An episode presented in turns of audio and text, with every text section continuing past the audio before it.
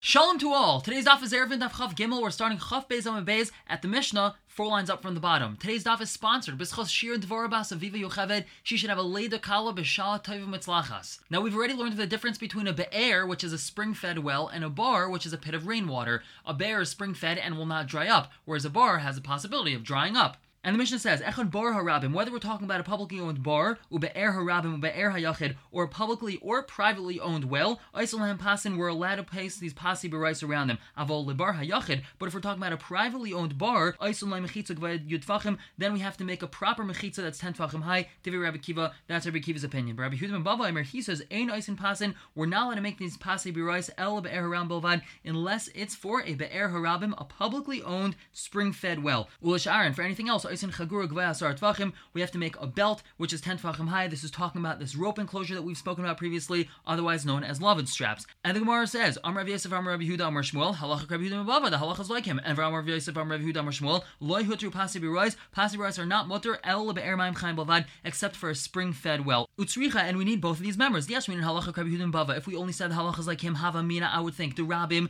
that you're allowed to use a publicly owned something. Even if it's a bar, be'er harabim. So why did he say be'er harabim lafukim Rabbi Kiva to exclude Rabbi Kiva that says you're allowed to use a privately owned well. Kimashmon, that's what we had to teach you. Deloy hotur pasi berois el be'er ma'im chaim that the heter is only for be'er ma'im chaim. V'yashmin be'er ma'im chaim. If I said that you're allowed to use pasi berois for a spring-fed well, havamina, I would think loishnad rabim loishnad yachid. It doesn't make a difference if it's privately or publicly owned. Kimashmon, that's what we have to say. Halacha Rabbi Yehuda Bava. The halacha is like him, meaning you're only allowed to use pasi berois for a be'er ma'im chaim, which is publicly owned. And now from this Mishnah until the end of the parak, we're going to be delving into the various halachas surrounding a karpef. Now, this word is generally used to describe any large area which is not mukaf ladira, meaning it's enclosed with mechitzas, however, not designated for living in or spending any substantial amount of time in. Again, even though halachically it's a Rosh Yachid, the Chachamim placed a limitation on its size due to the fact that it's not mukaf ladira. The size is learned from the Chatzar of the Mishkan, which was very large, not mukaf ladira, and permitted to carry in. It's important to note that if it was mukaf ladira, then it wouldn't have this size limitation. And we're going to be learning a lot of different halachas and different specifics about this karpef. So the Mishnah says, Va'idam Rabbi Yehuda Bava,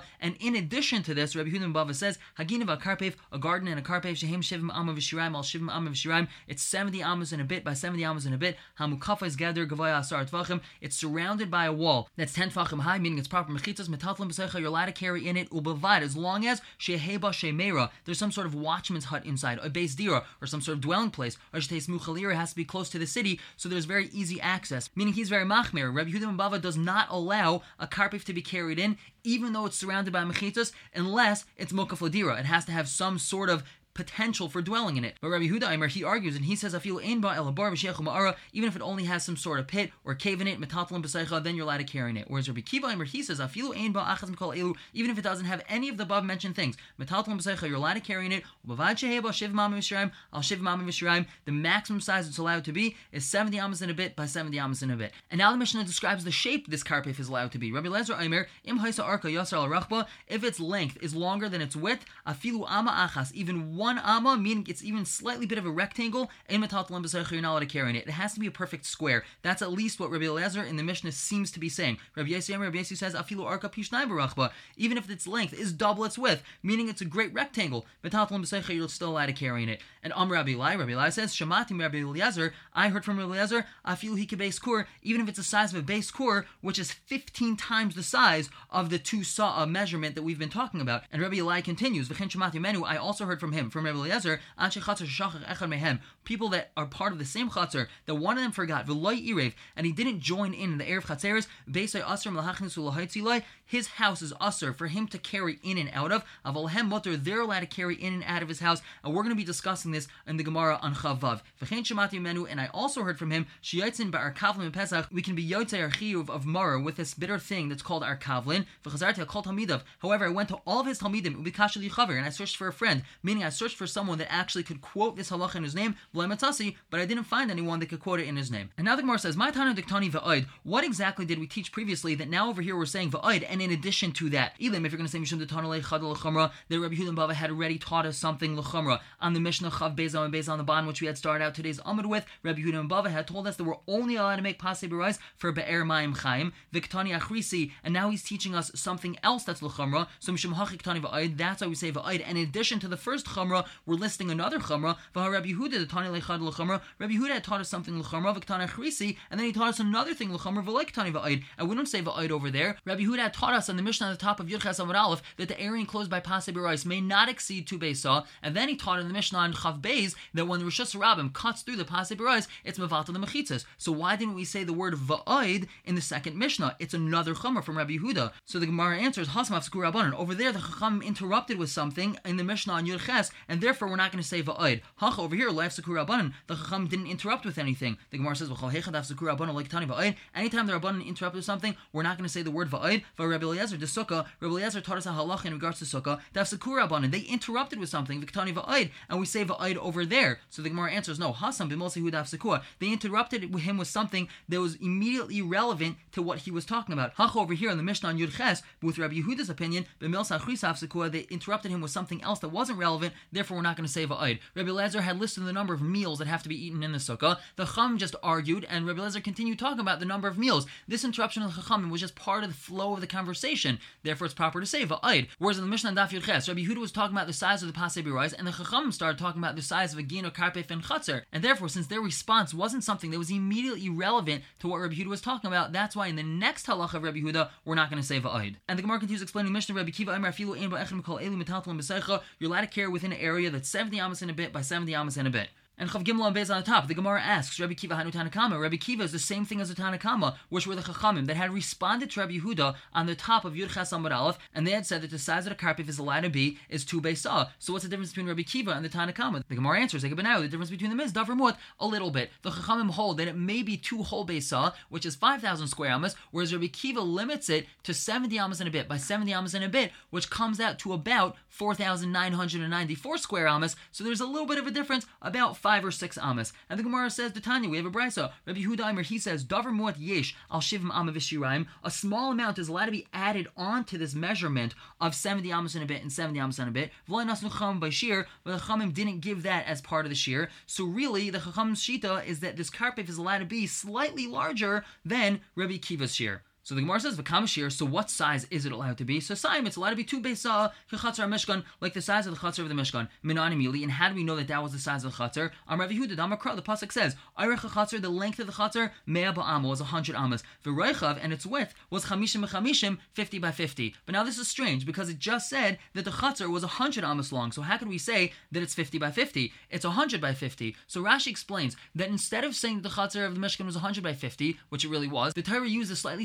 strange terminology that it was 50 by 50, and by doing so, Rashi explains that it must mean that we have to somehow imagine the chutzner as a square, and thereby learn a halacha from that. How so? So the Gemara continues. Amr Torah, the Torah is telling us, Tel chamishim v'sayviv chamishim. Take 50 and then surround the remaining 50 with that 50. Meaning, take the quote unquote extra 50 amas of the chutzner, cut it up, and be masavev, surround the existing 50 by 50 chutzner with it. When distributed properly around the 50 by 50 chutzner, these extra 50 amas would form a square of 70 and two thirds amas with a little bit left over, and that's how we get our cheshbon from the chutzner of the Mishkan. But now the Gemara says, Pashi the Krabba Maiksiv, what exactly is a simple understanding of the Pasuk? Because obviously there's a simple Pashat way to understand the Pasuk. Amar Bai, Bai says, Haman Mishkan al Chamishim, it means take the Mishkan, meaning take the actual area that has all the Kalim inside of it, the Mizbeach and the Arn Kodesh, place that at the edge of 50, so we can have 50 amas in front of it, meaning 50 amas of chatzar, and 20 amas in every direction. Basically, if you place a rectangle of 10 by 30 on the edge of a square that's 50 by 50, you'll get 20 on each side. A very general visual of this could be our Daf Gemara. Let's just imagine that our Daf Gemara with Rashi and Taisus on this side, the entire thing is considered like the Chatzar of the Mishkan. It's 100 long and 50 wide. So if we take the actual Mishkan itself, which is 10 by 30, which for our intents and purposes is going to be the actual wording of the Gemara, and we place it at the edge of a square, which is 50 by 50, which is going to be from the bottom part of the Gemara down to the bottom of the daf. So that's the bottom half of Rashi and Taisus. That's a square that's 50 by 50. And then on the sides of it, meaning Rashi and Taisus on the sides and the top, that's going to be 20 all around. And that's what the Pasuk was telling us when it said the Chutzner was 50 by 50. We placed the Mishkan at the edge of a 50 by 50 square of the Chutzner. And the Gemara continues to explain the Mishnah, Rebbe Lezer, Amirim, Haisa, Arko, Rebbe Lezer said in the Mishnah that if the length of the Karpef was longer than its width, even one amma, then it's possible, meaning it has to be a perfect square. The Gemara asks about Tanya, Rebbe Lezer, Aimer, he says, Im Haisa, Arka, Yasral, Pishnayim, Barachba, if it's length is more than double its width, afilu ama achas, even one ama, ein metatlan b'seicha, then you're not allowed to carry it, but not that it has to be a perfect square. So we have a stira in Divrei Rebbe Eliezer. So Amar Bi Barabai Kitana Nami Masnisin. Even what our Mishnah was teaching was Yasser al Pishnai Baruch Batanan. It was actually teaching it's not to be more than double. So we say Ihachi. If so, Hein Rebbe Yesi. Then that's the same opinion as Rebbe Yesi, whom Rebbe Eliezer was arguing with. What's the difference between them? The Gemara says Ikbeneo. The difference between them is Ribua, the square, Diribu Ah Rabbanon, that Rabbanon squared off. Meaning we just learned the maximum size of a karpef from the theoretical square of the Mishkan's Chatzar. The difference between them is if we're beholden in any which way to that shape.